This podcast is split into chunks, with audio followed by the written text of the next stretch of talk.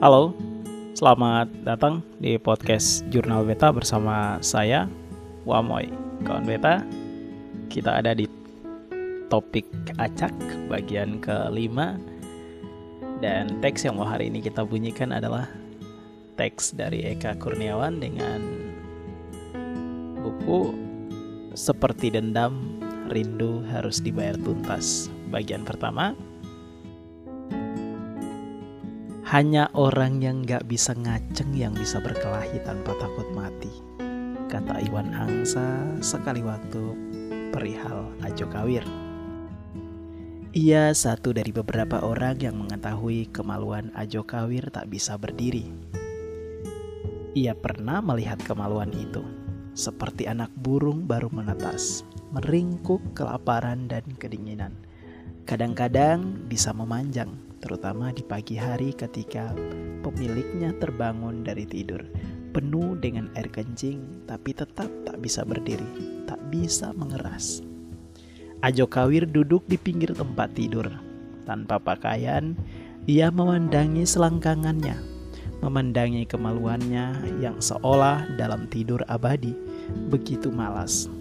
Berbisik kepadanya, "Bangun, burung, bangun!" Bajingan kau, tak bisa tidur terus-menerus. Kau harus bangun, tapi si burung kecil, sialan itu tak mau bangun. Ia memikirkan gadis itu, Iteung. Kau harus bangun demi gadis itu, bisiknya lagi. Gadis itu menginginkanmu, menginginkanmu bangun, besar dan keras, seperti dulu kau biasa bangun besar dan keras. Bajingan, bangun! Aku tak memiliki kesabaran lebih. Aku ingin kau bangun sekarang. Si burung berpikir dirinya seekor beruang kutub. Harus tidur lama di musim dingin yang menggigilkan. Ia memimpikan butir-butir salju yang turun perlahan yang tak pernah dilihat oleh tuannya. Ia masuk ke kamar mandi. Ia menempelkan selembar sampul buku teka-teki silang tua yang disobeknya secara sembarangan di dinding. Foto seorang artis. Ia tak tahu namanya. Ia hanya suka wajahnya, terutama tubuhnya. Si artis hanya mengenakan bikini dengan dada rendah. Dadanya menyembul seperti berusaha keluar dan melepaskan diri dari tubuh pemiliknya. Yang paling menyenangkan adalah bulu di ketiaknya, hitam dan lebat. Ia membayangkan seperti apa bau ketiaknya. Ajo Kawir mengguyur tubuhnya. Ia merasa sedikit senang. Rasa segar menyelimuti tubuhnya. Ia kemudian mengambil air dari bak dengan gayung dan mengguyurkan air melalui kepalanya. Ujung-ujung rambut menempel di dahi dan telinganya. Butir-butir air berjatuhan dari ujung dagu dan hidungnya.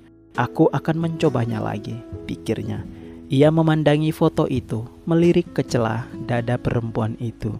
Juga ke hitam legam bulu ketiaknya. Ia memegangi kemaluannya, mengelusnya. Bangun, bisiknya. Ia mengambil sabun, menggosoknya di telapak tangan Memejamkan mata sejenak, ia kembali memegangi kemaluannya. Bangun, bisiknya. Bangun, bajingan. Demi lolongan anjing di musim kawin, si burung berpikir dirinya beruang kutub. Dan itu waktu untuk tidur panjang. Si burung sedang tidur lelap dengan mimpi tentang salju. Tai, gumamnya. Sampai di situ, ini si Ajo Kawir dan uh, siapa tadi sosok satunya? Saya sudah lupa namanya ya Allah. Dan buku ini keren.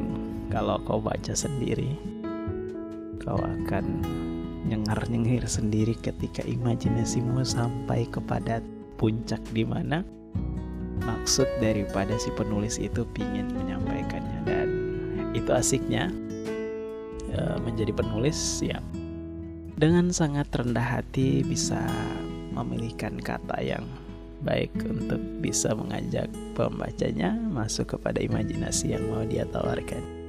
Sampai di situ teman-teman bisa mendapatkan bukunya di toko buku mana pun itu, baik itu di marketplace, di toko buku dan di mana saja. Terima kasih sudah mendengar dan thank you for listening and see you next time again. thank you